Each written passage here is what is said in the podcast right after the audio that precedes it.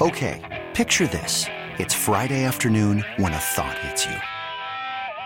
I can waste another weekend doing the same old whatever, or I can conquer it. I can hop into my all new Hyundai Santa Fe and hit the road.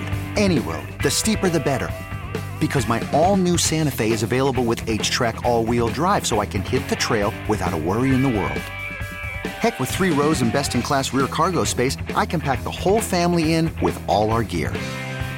We've got available dual wireless charging for our phones, so we'll never lose touch with civilization, and we won't lose touch with the primordial power of Mother Earth. So, which is it? Waste the weekend or do something a little more epic? And conquer it in the all new Hyundai Santa Fe. Visit HyundaiUSA.com or call 562 for more details. Hyundai, there's joy in every journey.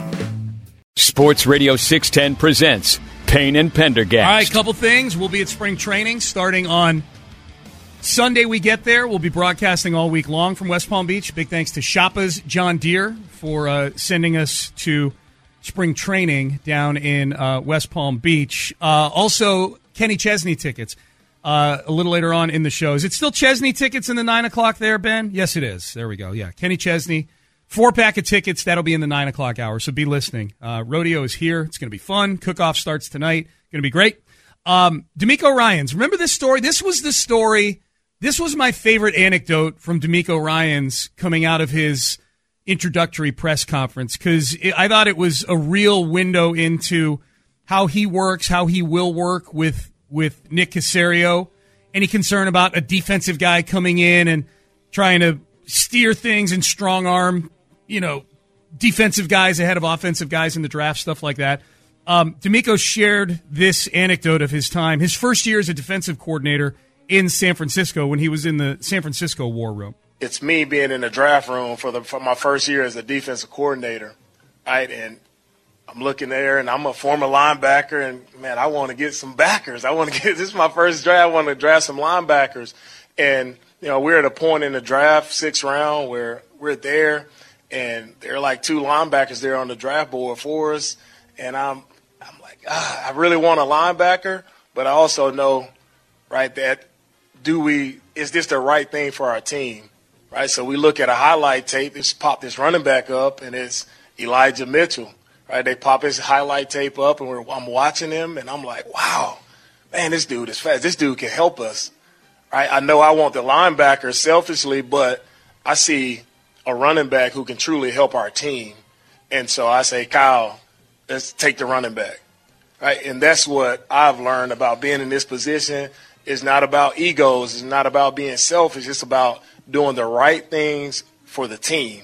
And we do the right things for the team. That's how you build a successful program. It was a good story. I'm still trying to figure out who the linebacker was that he was looking at because I it's the 194th pick was Elijah Mitchell in that draft, and there's not a linebacker taken over like the next Probably, 30 yeah. picks. You know, so I mean, it might have been somebody that went. You know, at that point, sixth and seventh round, uh, a lot of guys that are undrafted free agents are just as good, obviously. Yeah, no, it's very random at that stage, round. no doubt. So, um, but or or no, let's look at it this way: uh, DeMeco in in being team oriented avoided a mistake of recommending I don't know some linebacker who obviously didn't deserve to get drafted in the sixth or seventh round because he saw that Elijah Mitchell was the right guy. I thought the notable thing about that I was actually surprised that I didn't uh, I didn't hear anybody talk about this, and maybe somebody did and I just didn't hear it or see it obviously, but was um the fact that they were putting up highlight tapes of a player apparently while they were trying to make decisions about it. Yeah. And I, I think the important thing there is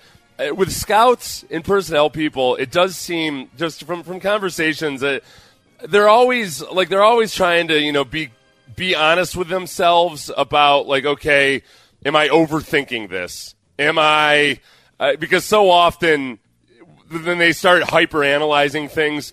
They they go down some road and they make a decision that actually doesn't feel like a good gut decision. A lot of times they pay for it in the end. So I think I think a lot of times with the highlight reels they'll show of guys, it's like one last chance to kind of get in touch with like, all right, how do I really feel about this guy? What do I remember about it that like is that that might I might feel differently about him compared to this other guy. Uh, so it's it's still. I, it, there's still art to it, I suppose. You know, as much as science, it's like it's it's just an incredibly random thing to try to predict which one of these guys are going to be good NFL players. Yeah, yeah. Well, and, you know, and, and you're trying to do it across positions. Like obviously, at least this is my uneducated eye. Like, yeah, a running back would pop more on a highlight reel for me than if That's you're trying true. to compare him Yeah. to interior linemen and things. Like, Yeah. it's it's a really hard thing to do to quantify what it is you're looking at there on the film. You know, The highlight reel is, uh, I, but that part of it, where I am a little bit skeptical of it too, is like, man, highlight reels are really deceptive. like you just, that's why I refuse to watch anything except highlight reels this time of year. Yeah. Uh, when it, once guys are drafted, I don't want to watch their downsides. No. If I if I'm doing like an article or a podcast episode about it or something, like, I just want give me a couple months to get super excited about all the stuff he can Totally. do. Don't tell me about the stuff he can't That's do. right, that's Don't me- don't tell me about the time that he, he actually ran in the wrong direction and uh, you know uh, started crying on the sideline or something. I don't need to, I don't need any of that. Just show me the highlights. Um, Ran Carthon is the GM for the Tennessee Titans. He was with the 49ers in that war room when that story happened that DeMeco just told. I thought this was pretty cool yesterday. Um, this was a Ran Carthon press conference. Of course, the Titans were busy yesterday cutting a bunch of guys. Um, this was his anecdote or his version of what happened with what DeMeco was talking about. Demitrius Washington. He's the uh, VP of Ops for Minnesota. He ran our um, analytics department after Kwesi left. Uh, he does his metrics, you know, to find, you know, all his guys. So he comes to me. He has a running back, and he's like, "Man, my numbers are telling me this is the best outside zone running running back in the draft." He was like, "But I'm not walking in there with Kyle with just this paper to say that. Can you watch this guy and see if you can confirm what my what the tape saw?" and I watched the tape. That was my first exposure to the player, and I agreed with him. And then that player ended up being Elijah Mitchell that we took in the sixth round. Which last year, if we don't have Elijah, we don't go on the run that we went on. And even added to that story, uh, DeMeco Ryans. It was his first year as D coordinator, and that round, that pick, was going to be his linebacker. And DeMeco, some kind of when he came in the draft room, Elijah's tape was on, and he was watching Elijah, and he called Johnny Holland, our linebacker coach, up, and was like, "Coach, this running back is better than the linebacker we're going to pick." And so we shifted from taking a linebacker and took Elijah, and it just kind of shows to the collaboration of how that whole operation worked. Um, You know, I think uh, as far as like identifying an outside zone runner, Yeah. like that part of it. Okay, if I'm going to be super optimistic about him, so you see clearly there, DeMeco Ryan's knows the Coop Shanastani system, and he can identify those things. I, and I would I would say that kind of jokingly, except that there is something about identifying, and I like I, I would say, like as a defensive player, I I actually tended to have pretty good games against teams like a Coop Shanastani system, even though like uh, I I hated going against them because they're still effective. But part of it is that there's a certain rhythm to an outside zone play and to when the cutback is and to what the read is by the by the running back. Mm-hmm. And guys who are really good in it, good in those systems, kind of like Arian Foster, they play with a certain rhythm and a certain understanding of the game that and just a certain feel for the flow of the defense that's hard to just measure or put in a scouting report. Um, it's more than just vision, and it's one of those things that you know it when you see it. And like so, as a defensive player, you're kind of like you're getting into the rhythm of each specific play, and there's almost a beat to when the cutback would be. Like if there's going to be a cutback, it's going to be ba bump, ba bump, ba bump, cutback. Yeah. and that's when you throw your guy and you come back and you tackle the running back. Um, and so, I- like, I think that's something that DeMeco's in tune with, like that kind of stuff. Like he's he's studied offenses and he understands that part of it, maybe on a higher level than what the numbers show or um, or anything else. That's interesting. And the first question that pops into my head as a Texan fan, because you just laid out kind of how that whole thing works.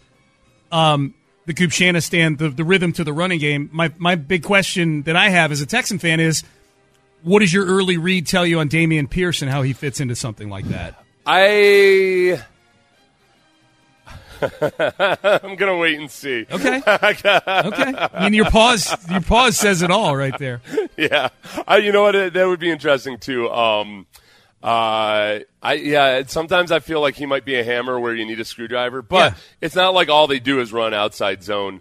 Uh, I think he had no choice but to be a hammer last year. At Yeah, times. yeah, yeah, yeah, Because yeah, he did yeah, have some runs where he would kind of cut back against the grain and, he and did some vision. He was slow. His vision wasn't as good early on in the regular season as that I thought it would be. Yep. I thought that he had showed some really good vision um, in the preseason, and then and then it kind of left him. But now some of that might just be adjusting to the speed of the game. Some of it might be. Uh, you know the inadequate run blocking, obviously, and the fact that they're just—it was a different style. It was a different style that Pep Hamilton was going to have than than I was almost going to say Kyle Shanahan, then um, Slowik will have. Right. So, um, I, like, so I honestly I can't tell you right now. Yeah. It's just it's it's going to be a different. They're going to be asking different things of Yep, him. yep. Um, the other interesting part of that cut from uh, Ran Carthon talking about his view of the whole Elijah Mitchell drafting was the part that DeMeco didn't tell, which is they were going to take a linebacker there. They, that was that pick was almost reserved for a linebacker. DeMeco said that, but having to get on the phone and call Johnny Holland, the linebackers coach, to say we're not taking a linebacker. I wonder how those conversations go. You know what I mean? Like Johnny Holland is probably thinking, "Oh, good, I'm going to get a young guy here." And then all of a sudden, running backs coach gets my guy right there. You know what I mean? Yeah, kind of- yeah, there's only yeah. so many draft picks, and you're vying for some of them there. Yeah, You yeah. know? It's granted So- it's a sixth round, like you said. We're we're into the random phase at that point, but still, That's the phase in the that's the the part of the draft when you're asking position coaches who do you want, and uh, you know that'll be boy. That was remember the story of the Jets. And, like, okay, you could say it doesn't matter, but at the same time, one of the things that kind of it seems to be that it was a point where things kind of started going south for Rex Ryan with the Jets was when they used that sixth round pick on the receiver that was a college teammate of Mark Sanchez. Um, I'm blanking on his name oh, right Joe now. McKnight.